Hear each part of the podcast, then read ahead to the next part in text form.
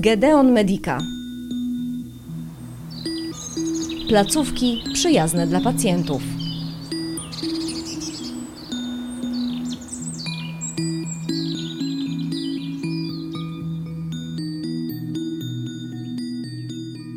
Nazywam się Kaja Funes-Sokoła, jestem magistrem psychologii specjalizacji klinicznej i psychoterapeutą przeszkolonym w podejściu gestalt, egzystencjalnym, a także psychoterapeutą uzależnień i współuzależnienia.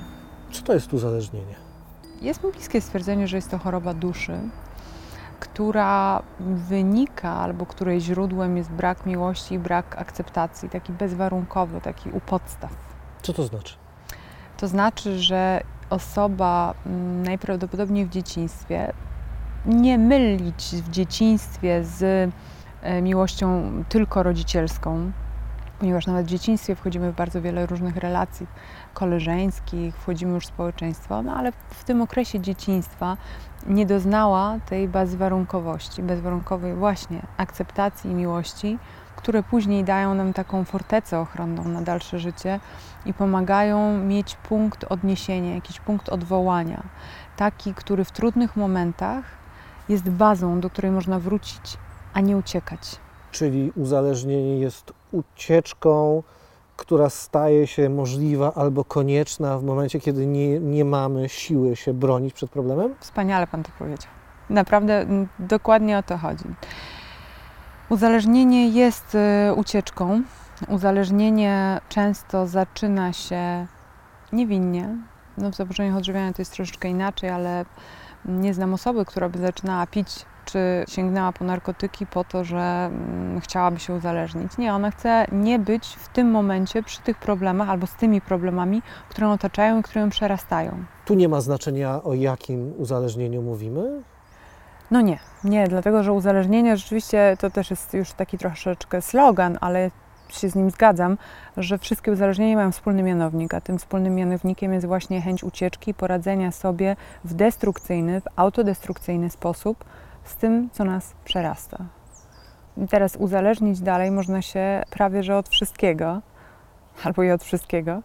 Te najbardziej popularne uzależnienia, czyli alkohol i narkotyki, tytoń, to są uzależnienia, które no, też przez substancje powodują jakiś tam chemiczny dysbalans w naszym mózgu i od nich jest się uzależnić bardzo łatwo i można od niektórych bardzo szybko. No, od heroiny mówi się, że czasami jeden raz wystarczy, żeby się uzależnić.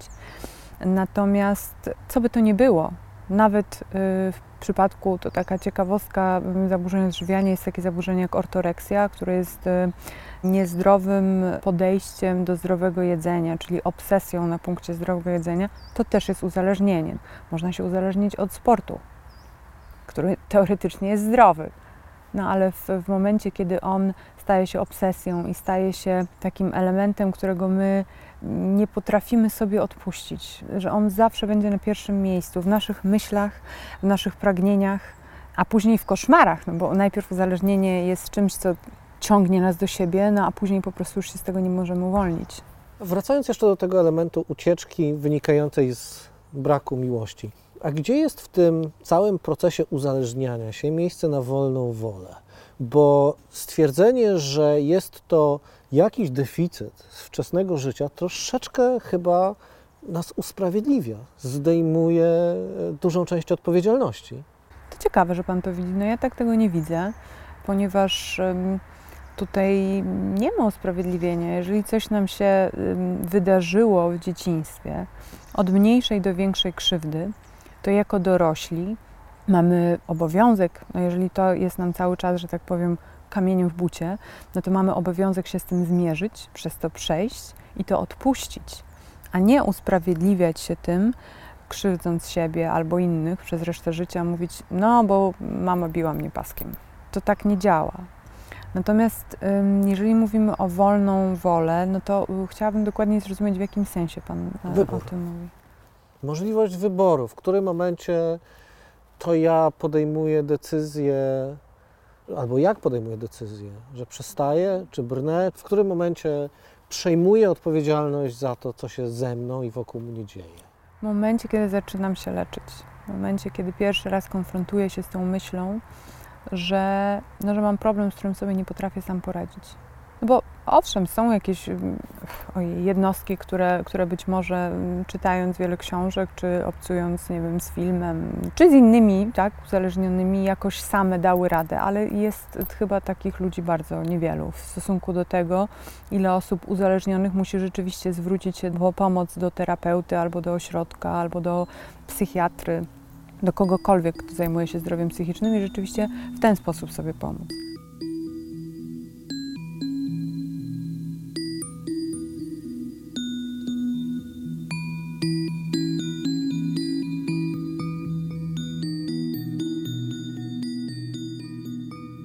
A w którym momencie wiem, że jestem uzależniony?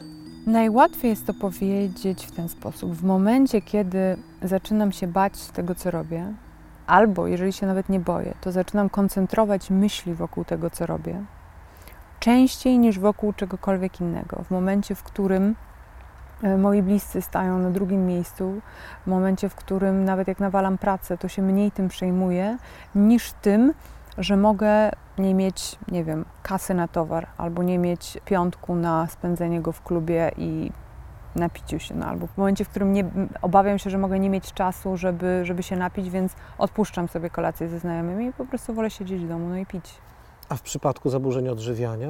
W przypadku zaburzeń odżywiania, no, jeżeli mówimy o bulimii, no to bardzo szybko można się zorientować, no bo kiedy mm, po jedzeniu zaczynam mm, stosować jakiekolwiek rekompensację tego jedzenia, no to wtedy to jest raczej oczywiste, że ma się problem, no bo o ile otoczeniu można łatwiej wytłumaczyć, że nie wiem, ktoś się źle poczuł, czy, czy zjadł coś nie, niestrawnego, musi iść poćwiczyć nagle bardzo intensywnie i nawet bliscy może to łykną, ale ta osoba już wie, ta osoba już wie, że coś się dzieje nie tak.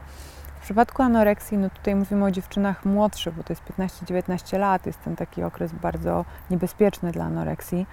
No i wtedy e, rzeczywiście dziewczyny e, czy chłopacy, no bo to, to też nie możemy już tak tylko na dziewczyny się skupiać, e, ale młode osoby no, mogą długo nie wiedzieć tego, że to już jest choroba. Same widzą przecież zakrzywiony obraz swojego ciała w lustrze oni personifikują w ogóle tą swoją chorobę. Nawet jeżeli już się dowiadują, że to może być anoreksja, trochę się już o tym mówi w mediach, jest to bardziej popularne, no to anoreksja staje się właśnie takim przyjacielem, przyjaciółką. No i wtedy bardzo ciężko jest to od siebie oderwać. Jaka jest to rola ludzi z otoczenia? To znaczy, kiedy żona, rodzic zaczyna, czy może zacząć widzieć, że zachowanie małżonka, dziecka jest uzależnieniem.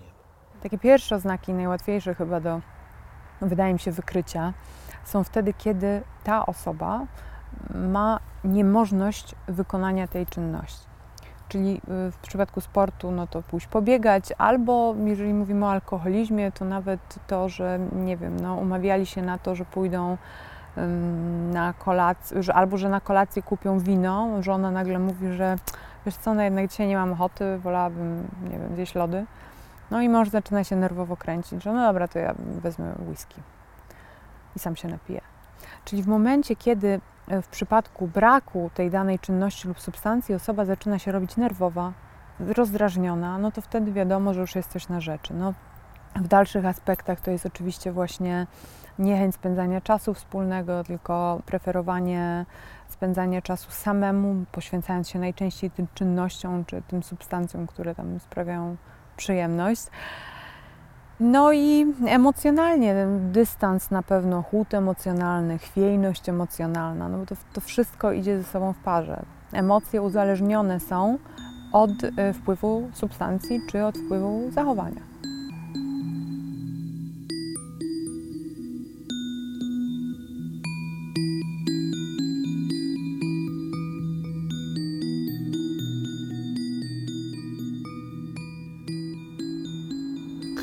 Odgrywa kluczową rolę w tym pierwszym etapie? Czy rodzic, małżonek może odegrać tutaj znaczącą rolę, popychając, nakłaniając e, człowieka uzależnionego albo podejrzanego o uzależnienie, bo pewnie nie zawsze to jest takie oczywiste, w kierunku terapii albo przynajmniej porady? Tak, tutaj y, no, bardzo ważną rolę na pewno mogą odgrywać te bliskie osoby, ale trzeba to robić ostrożnie, żeby ta osoba nie poczuła się albo zaszczuta, albo zbyt y, taka nakierowana na, na przykład na leczenie, dlatego że najprawdopodobniej wtedy po prostu powie nam, że tego nie chce robić tak? i że nie jest zainteresowana. Także dobrze jest przede wszystkim nie podtrzymywać, no, w zależności w o którym momencie mówimy już tego uzależnienia, tak? ale kiedy już jest źle, to na przykład nie robić niczego, co może ułatwić to uzależnienie. Czyli jeżeli mówimy o alkoholizmie, no to oczywiście nie tuszować, nie pomagać, nie dawać tabletek musujących, nie załatwiać zwolnień lekarskich. Ja nawet jestem tego zdania, że jeżeli y, osoba już jest skrajnie w takiej fazie destrukcji i rodzina to widzi, to nawet kiedy na przykład wiemy, że wsiada za kółko, zadzwonić na policję, podać numery i powiedzieć, że prowadzi. No to, to, to jest bardzo trudne dla rodzin do przejścia, czy dla bliskich, no ale musimy sobie zdać sprawę, że czym szybciej to ukrócimy i czym szybciej ta osoba się skonfrontuje, no właśnie z tym, kiedy Pan mówił o wolnej woli, z tym wyborem, którego musi dokonać, czyli czy jestem uzależniony i czy w to pójdę, czy nie, to tym lepiej dla niej no i dla nas jako dla rodziny.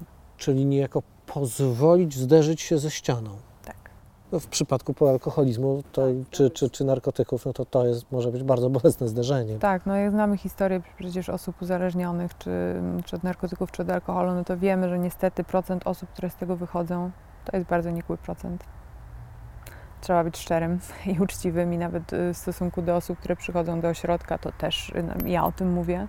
I po drugie, no to często te historie, o ile nie są wyleczone, no to kończą się w trojaki sposób. No. To jest więzienie, cmentarz albo szpital psychiatryczny. Bo ta degeneracja, która zachodzi w, w mózgu i w organizmie, w pewnym momencie jest już nieodwracalna. Po czym można poznać, e, jaki to jest etap?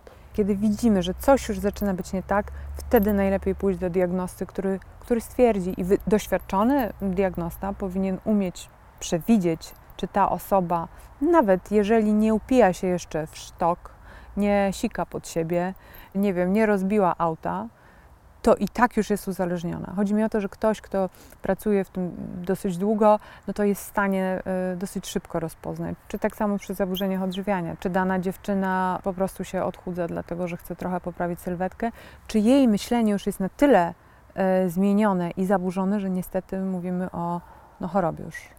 A jaka tu jest rola ośrodka? Jaka jest różnica między poszukiwaniem pomocy w ośrodku, a poszukiwaniem pomocy po prostu u terapeuty, do którego odwiedzam raz na jakiś czas? Jeżeli jesteśmy uzależnieni, to y, z pełną świadomością mogę powiedzieć, że odwiedzanie terapeuty nie da nam wiele. Jest wielu niestety terapeutów, którzy by się ze mną pewnie nie zgodzili, dlatego że yy, odebrałoby to im klientów. Ale niestety jest tak, że mózg regeneruje się przez 90 dni najbardziej znamienicie, najwięcej wtedy zmian zachodzi, ale są też największe trudności w utrzymaniu trzeźwości. Dlatego, jeżeli ktoś jest w ośrodku zamkniętym i ma cały czas pomoc na wyciągnięcie ręki, ma grupę, która go wspiera, no to będzie mu znacznie łatwiej przejść przez te trzy miesiące, niż jeżeli jest, y, nie wiem, sam czy nawet z rodziną w domu, rodziną, która nie rozumie tych procesów, no bo to jest tak, że niektórzy owszem wiedzą o uzależnieniu, trochę mniej, trochę więcej wyczytali, no ale rodziny, które wcześniej nie miały tego problemu, no to przecież nie mają zielonego pojęcia, jak się może osoba uzależniona mm, zachowywać, kiedy się odstawia te substancje uzależniające. No a wtedy to jest huśtawka albo bardziej roller coaster emocji. Od złości po smutek, po depresję, popłacz. Nagle, nie wiem, żona patrzy mówi, Jezus, wielki facet, a ryczy jak dziecko, tutaj rozdrażniony, tutaj przerażony. Co się dzieje? To już wolałam, żebyś ty pił. A i tak czasami przecież żony y, reagują, no bo po prostu sobie z tym nie radzą. I dlatego ten ośrodek jest też tak ważny. I grupa ludzi, którzy przeszli, mają takie same doświadczenia, jest ważniejsza wtedy niż, e, niż rodzina? No na pewno tak. Łatwiejsza w komunikacji, no ale tam oprócz tych ludzi, którzy to przeszli, no to są też psychologowie i, no, i lekarz w razie potrzeby, no to mm, czasami trzeba podać jakieś środki uspokajające, czy no co rzadko, no ale tabletki nasenne też, no różne rzeczy, ale pod kontrolą oczywiście, żeby to nie przeszło w coś kolejnego, w inne uzależnienie. No ale można wtedy szybko i sprawnie zareagować. A jeżeli Pan mówi o, jeżeli wspominamy o rodzinie, to oczywiście w ośrodku uzależnień ważna jest bardzo też terapia, takie wsparcie dla rodzin, y, które pomaga rodzinom zrozumieć ten problem, spojrzeć trochę na pacjenta czy na ich tam osobę ukochaną, osobę bliską inaczej, no ale też no, zrozumieć, zrozumieć.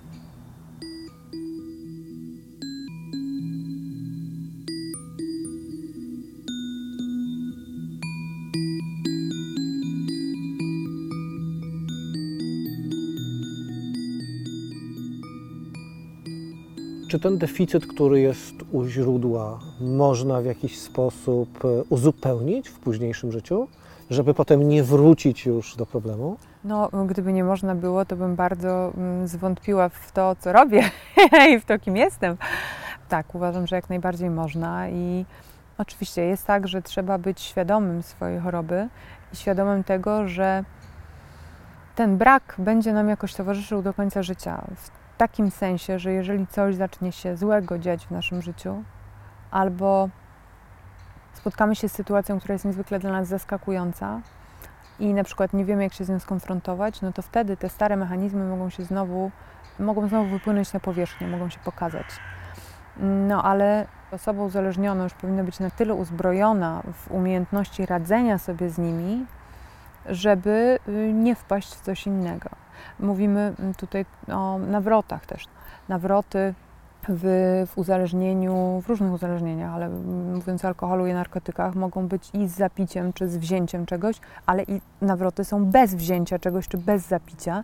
I one wtedy polegają na tym, że w osobie uzależnionej pojawiają się te same myśli, emocje i zachowania, które się pojawiają w przypadku już brania i picia.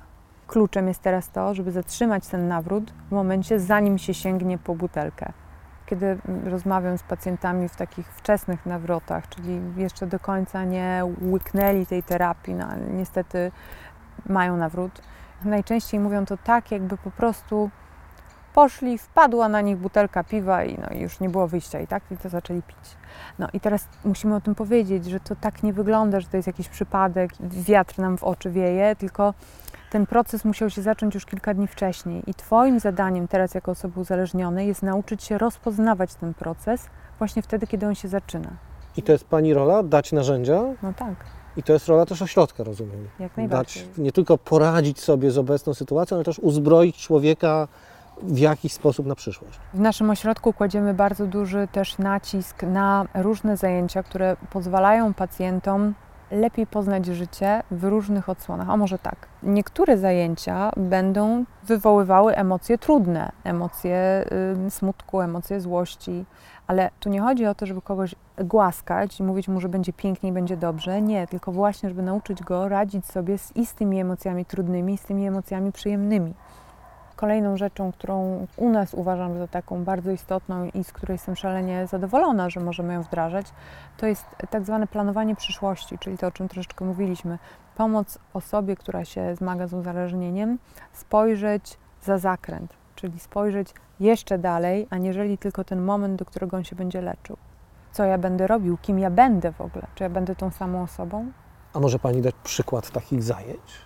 Zajęcia z planowania przyszłości to są zajęcia, w których pacjenci rysują różne mapy wyobrażeniowe, rysują takie połączenia tego, co by chcieli osiągnąć, czego im w tym momencie brakuje, nabierają motywacji, nabierają odpowiednich wzmocnień, zdobywają odpowiednie wzmocnienia, które mogą właśnie im posłużyć do tego, żeby później te rzeczy, które sobie tam wymarzą, realizować.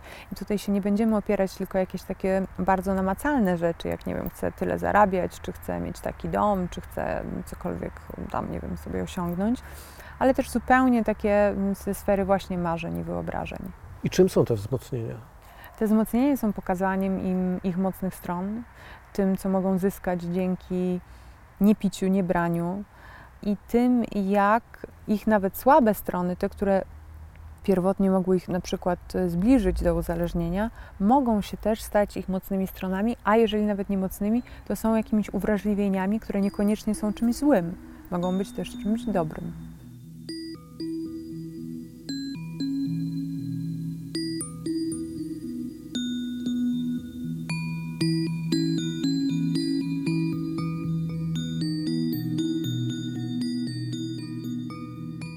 Dobrze rozumiem, że ośrodek przede wszystkim się zajmuje osobami uzależnionymi od alkoholu i narkotyków? Nie tylko. Zajmujemy się uzależnieniem od alkoholu, narkotyków, leków, seksu, hazardu, a także jako pierwszy w Polsce uzależnieniem od sportu, które y, w ostatnim czasie, jak pokazują badania z Wielkiej Brytanii, się staje coraz bardziej popularne. Czy realne można w jednym ośrodku mieć ludzi uzależnionych od narkotyków, alkoholu i sportu na przykład? To się wydają rzeczy tak kompletnie skrajnie różne.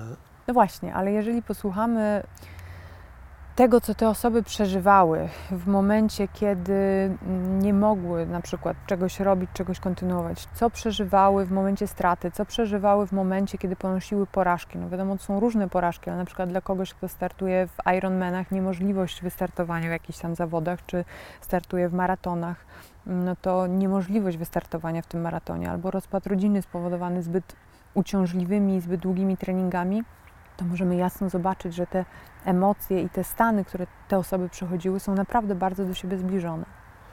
I ci ludzie nie mają problemu, żeby pracować razem? W ośrodku panuje zasada absolutnej anonimowości. Nie można mm, robić zdjęć, nie można opisywać kogoś, nie można mówić na zewnątrz oczywiście o tym, kto jest w ośrodku, jakie ma problemy. Pacjenci podpisują na samym wstępie regulamin i kontrakt, w którym są zaznajomieni z, z tymi wszystkimi zasadami. Ale wie Pan, to, to jest tak technicznie. Natomiast generalnie ludzie, jeżeli przychodzą do ośrodka, no to najczęściej dlatego, że po prostu chcą sobie pomóc, że rzeczywiście ich to przerasta. No i tam oni raczej nie myślą o tym, jak, nie wiem, kogoś y, sfotografować czy o kimś coś napisać, tylko jak sobie pomóc po prostu.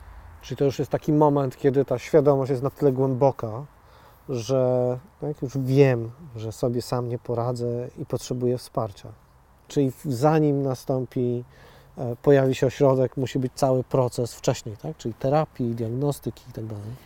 To znaczy nie, no, y, czasami jest tak, że mm, ktoś, kto wcześniej się nie spotykał z terapią, trafia do ośrodka i mówi, że, że sobie nie radzę. Czasami jest tak, że rzeczywiście mama przyprowadzi swoje dziecko, czy mąż przyprowadzi żonę, czy żona męża i ten pierwszy kontakt jest może taki troszeczkę z turbulencjami, ale y, jeżeli pacjent zrozumie, że rzeczywiście to nie jest wybryk i widzi mi się bliskiej osoby, ale to jest jego problem, to wtedy najczęściej chce sam podjąć terapię. Trzy miesiące wystarczają? Trzy miesiące to jest po 25 latach badań klinicznych stwierdzony okres, który jest potrzebny rzeczywiście do regeneracji tych wszystkich procesów mózgowych i procesów emocjonalnych, które są potrzebne do rozpoczęcia nowego etapu. Tak ładnie to jest powiedziane. Natomiast mówiąc szczerze, wygląda to tak, że około dwa lata zajmuje dojście emocji do ładu i składu, jeżeli mówimy o uzależnieniu od alkoholu, a około 7 lat jeżeli mówimy o uzależnieniu od narkotyków, więc to są naprawdę długie procesy. I oczywiście, tak jak wszystko w życiu, co jest bardzo wartościowe, przychodzi opłacone pracą i przychodzi opłacone cierpliwością. I my w te 90 dni mamy plan, i to robimy, y, nauczyć pacjenta właśnie też tej cierpliwości w dążeniu do tego celu, czyli do trzeźwości nie tylko na rok, ale do końca życia. Macie Państwo kontakt z tym pacjentem, on dalej jest Waszym pacjentem i pomagacie mu przejść przez te 2, 5, 7 lat? Jak najbardziej pacjenci mogą pozostawać i zachęcamy ich do tego, żeby pozostawali w kontakcie na dwa sposoby z terapeutami. Pierwsze to są sesje indywidualne z terapeutami, często z terapeutą prowadzącym, który był ich terapeutą, bo się najlepiej znają, albo mm, spotkania mm, trzy razy w tygodniu terapii takiej jakby grupowej, dla osób, które ukończyły już ten trzymiesięczny proces. I jeszcze wracając w zasadzie do początku naszej rozmowy, co rodzice mogą zrobić, żeby uzbroić dziecko w takim razie, żeby w przyszłości miało mniejsze problemy, albo żeby było silniejsze w starciu z rozmaitymi uzależnieniami czy czynnikami uzależniającymi? Ojej, no przede wszystkim e, rozmawiać, rozmawiać i rozmawiać. Być blisko i jeszcze bliżej. To znaczy nie nachalnie, ale łagodnie. Starać się rzeczywiście wejść w świat tej młodej osoby i po prostu no, towarzyszyć jej. Bo czy dziecko jest 18-miesięczne czy 18-letnie, no to naprawdę odczuwa w bardzo podobny sposób. Ludzie, w ogóle my, odczuwamy emocje, no ci bardziej empatyczni lepiej, ci mniej empatyczni trochę mniej, ale w takich mikrogestach, w mikrowyrazach. No przecież dotyk czasami jest ważniejszy niż tysiąc słów. Kiedy matka potrafi podejść i przytulić swoje dziecko, a bardzo wiele matek tego nie potrafi, w bardzo wielu rodzinach ta sfera emocjonalna jest zamrożona. No więc kiedy matka potrafi przytulić dziecko i pokazać mu tym sw- swoim ciepłem, tak, że jest blisko niego, to to naprawdę jest w stanie bardzo wiele wyleczyć i kompleksów, i niepewności, i jakichś ran I uzbroić na przyszłość. i uzbroić na przyszłość. Dziękuję Pani bardzo. Bardzo dziękuję.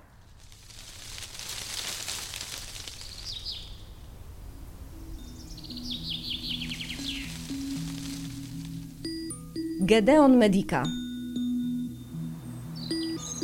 Placówki przyjazne dla pacjentów.